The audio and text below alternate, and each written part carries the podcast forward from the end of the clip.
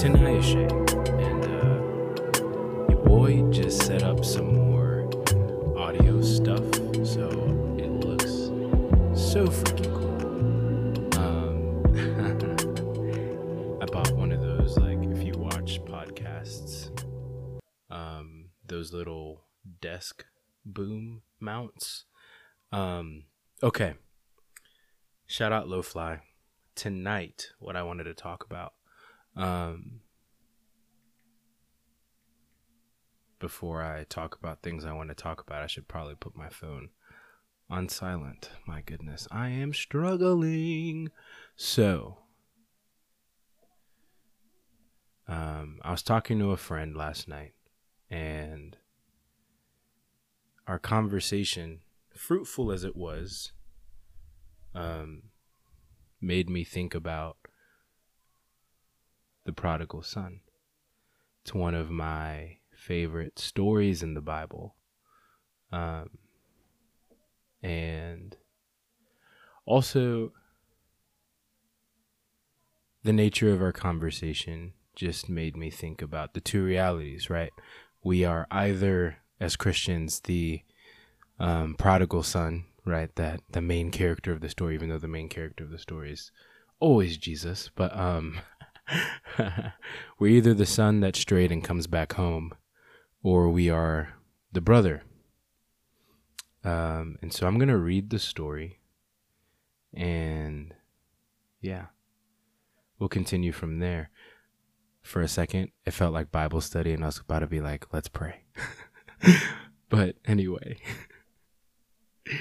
So I'm going to read Luke 15, um, starting at verse 11 through the end of the chapter. The parable of the lost son. Jesus continued There was a man who had two sons. The younger one said to his father, Father, give me my share of the estate. So he divided his property between them. Not long after that, the younger son got together all he had, set off for a distant country, and there squandered his wealth in wild living. After he had spent everything, there was a severe famine in that whole country, and he began to be in need. So he went and hired himself out to a citizen of that country, who sent him to his fields to feed pigs. He longed to fill his stomach with the pods that the pigs were eating, but no one gave him anything. When he came to his senses, he said, How many of my father's hired servants have food to spare? And here I am starving to death. I will set out and go back to my father and say to him, Father, I have sinned against heaven and against you. I am no longer worthy to be called your son. Make me like one of your hired servants. So he got up and went to his father. But while he was still a long way off, his father saw him and was filled with compassion for him. He ran to his son, threw his arms around him, and kissed him. The son said to him, Father, I have sinned against heaven and against you. I am no longer worthy to be called your son. But the father said to his servants, Quick, bring the best robe and put it on him. Put a ring on his finger and sandals on his feet. Bring the fattened calf and kill it. Let's have a feast and celebrate, for this son of mine was dead and is alive again. He was lost and is found. So they began to celebrate. Meanwhile, the older son was in the field.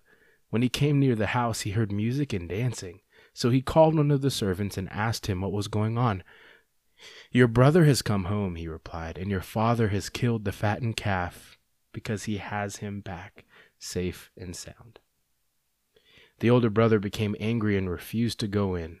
So his father went out and pleaded with him. But he answered his father, Look, all these years I've been slaving for you and never disobeyed your orders.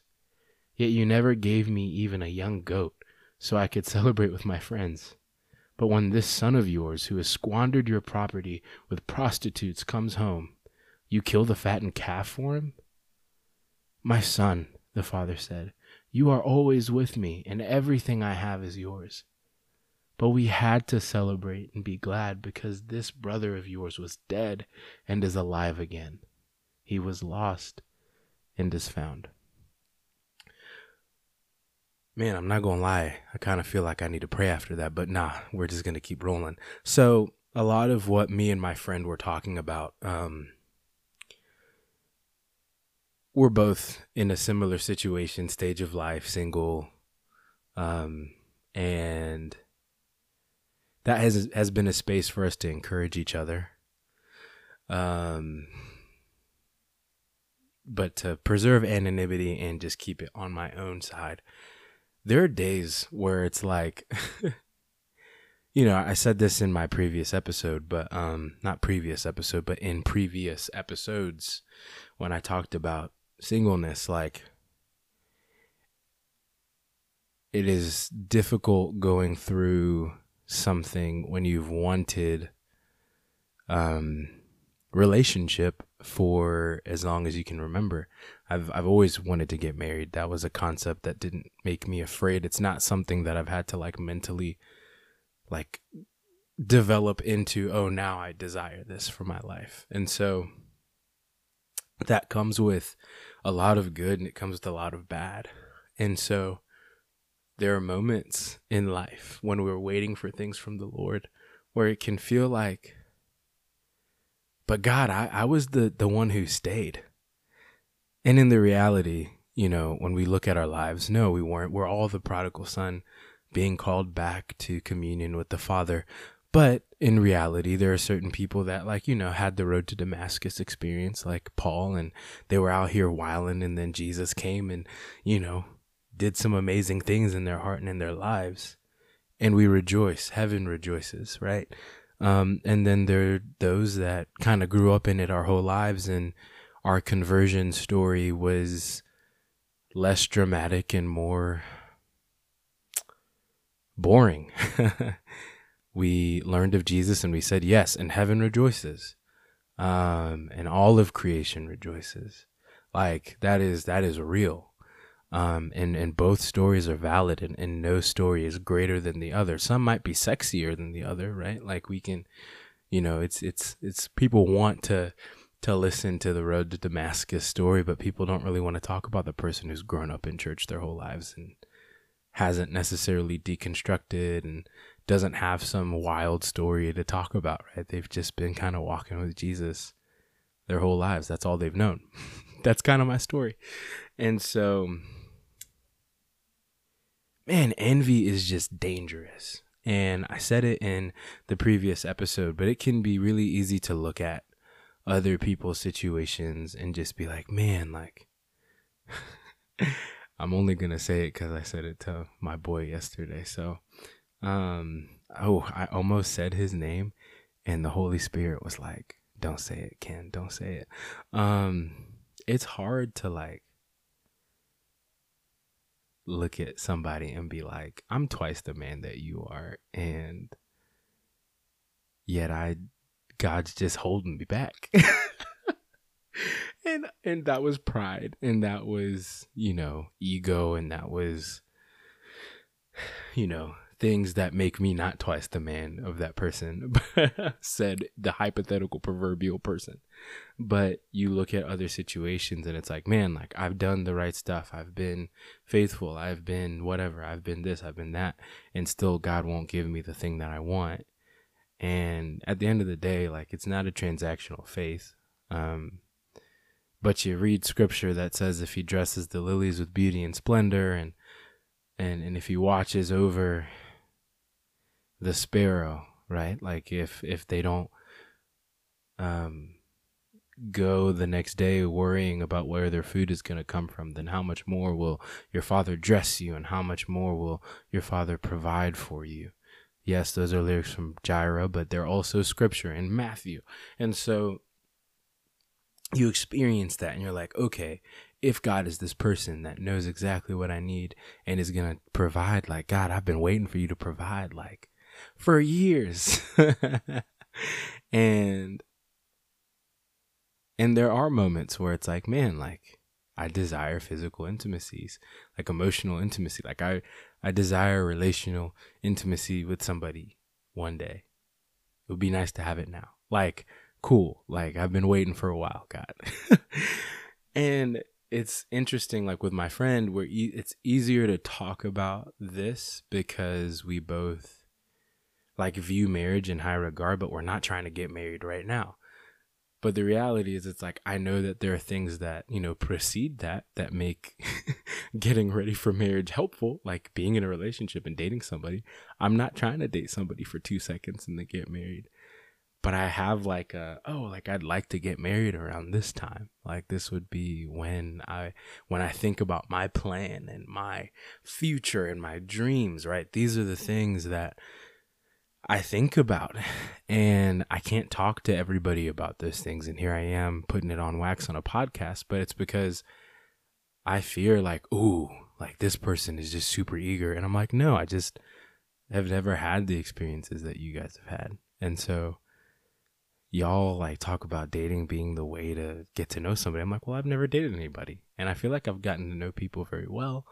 Um, but that's just not my story. And so, because my story is different, I at times fear like being labeled, you know, somebody who's trying to get married today. And I'm like, that's actually not who I am. And so, this particular friend is nice to talk to because we, unfortunately and fortunately, are in the same situation. So, we can encourage each other and speak truth. Um, but all that being said, on a macro level, sometimes it can feel like, you know, you look around and you feel like, man, like what was the point of all of this? And in my in my Bible study, we we're talking about how there are days when you know Paul calls himself a prisoner to Christ or for Christ. We are like paralleling that with, you know, the, the Christian walk. And I'm like, yo, there are days when Christianity feels like prison. There are days when I look at the world and I'm like, yo, they're having fun and I'm not. like, I'm saying no to things that they don't say no to. And I kind of wish I wasn't saying no sometimes. Like, there are days when that is the case. And there are days when I'm like, man, you can have it. Just give me Jesus, right? Like, you can have all this world, but but give me Jesus, like the lyrics say. And so there's that tension, there is that wrestling, there's that back and forth of man, there's some good days and man, there's some really hard days. There are days when I acknowledge that I am no better, no less than that prodigal son who went and squandered everything and then had to come back tail between his legs saying, My father, I've sinned against heaven and you.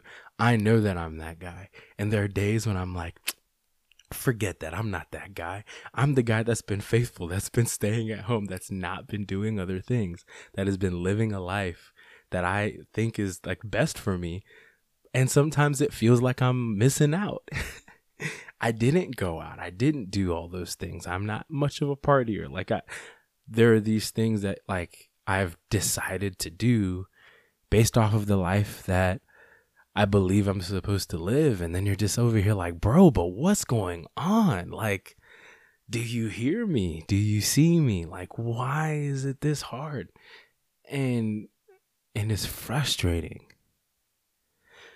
And so we were having this conversation and it's funny because I'm the one that's kind of like doing the the venting, but my friend was doing more of the venting in that moment and I was kind of like, all right, and then you know you talk about the porn struggle and all that stuff and it's like, man, like is it is it just because of this? Am I ever going to get over this? Is this the reason? Is this the thing that's in front of in between me and my blessings like what's wrong with me? Well, and it all just becomes me me me me me and we took a step back and um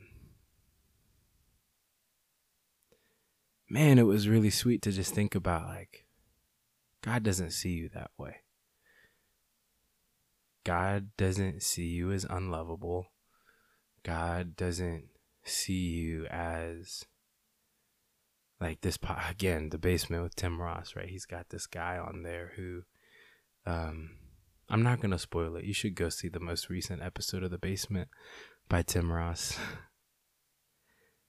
but there's this line um, that the guests now spouse said to him when they met or had like a serious conversation and she said, No, your past doesn't define you. Your sins don't define you. Christ defines you. And sometimes it's easy for us to be like defined by our circumstances. But in those moments of loneliness, in those moments of feeling unlovable, what are the truths of scripture? What are the truths of the things that we believe in that we can say to ourselves when we feel down in the dumps?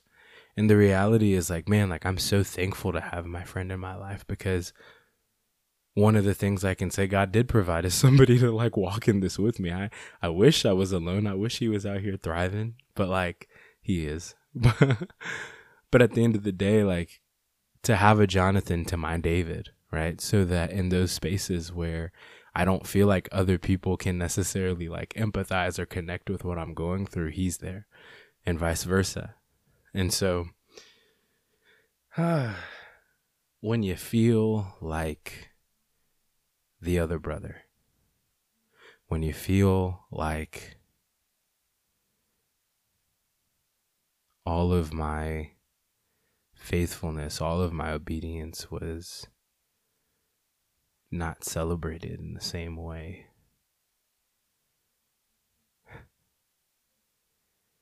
One thing that I so appreciate that I haven't really noticed until now was the fact that he still asked. He still went to his father and said, Yo, what's the deal?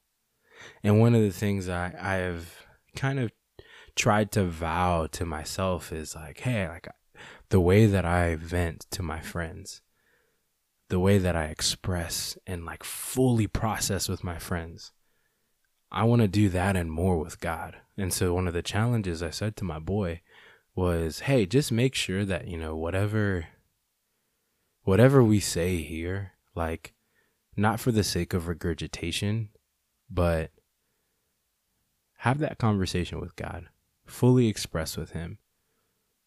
I know he heard this conversation, but it's important that your relational like dialogue with God is is deeper than the one that you have with me.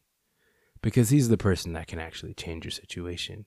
He's the person that can actually provide healing. Yeah, he can use me to be, you know, uh, a medium for healing. Medium isn't the right word, but um, I mean, it is like a vessel, right? Um, an agent. There we go. An agent for healing.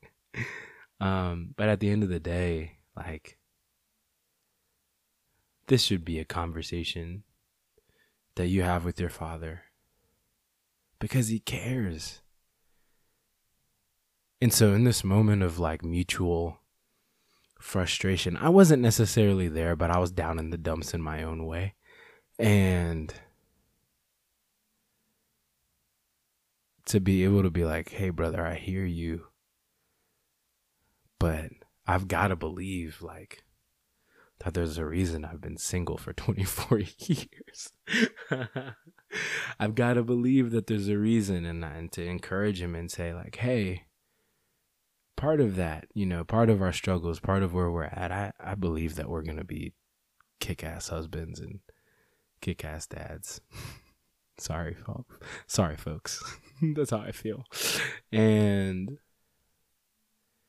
the devil wants nothing more than to discourage and make us feel like porn is like to keep porn at the forefront, to keep our like insecurities at the forefront to make us feel like we're not good enough, like we'll never be able to walk in freedom, like we'll never fill in the blank.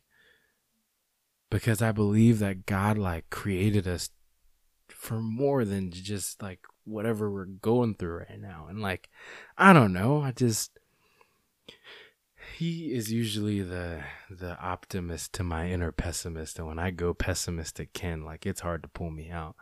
But God has been doing a work in me, let me tell you. And I was just kind of like, yo, like I have to be optimistic about this because if not, like to be honest, I don't really know why we're going through this. but at the end of the day, I believe that God is preparing us for something. I believe that God knows. And if other people can encourage us and say things and, and speak into our lives in a way that gives us hope, then how much more does the creator of the universe, who knows every hair on my head, know what I need and when I need it? And if my story hasn't looked like everybody else's, that's okay. It wasn't meant to. We're all fearfully and wonderfully made, and sure, there are going to be parallels and moments of connection, but God's got his own work for Ken, and God's got his own work for my homie. And uh,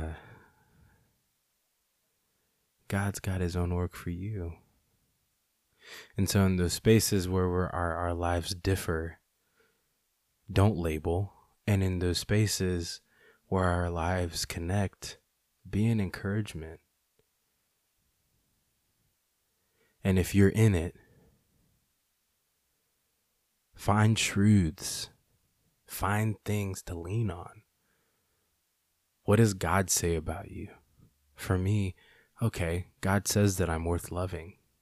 God says that I'm fearfully and wonderfully made, that He knows every hair on my head, and that He will provide, and that He loves me. He says the same thing about you. And there are a plethora. There's there's um a multifaceted quiver of truths that God says about his children for all situations, for all scenarios. And that's honestly just kind of what I wanted to say. It's a little bit of like an update, a little bit of a here's where I'm at, and a little bit of an encouragement for those who need it. So this is Tanayeshe, Tanayeshe, Kennedy Manyika. Sometimes I'd be like, do I pronounce my own name right? Probably not. Sometimes I'd be messing up. But anyway, this is Tanayeshe, and uh, this is the Knightly Muse. Shout out LoFly, giving us the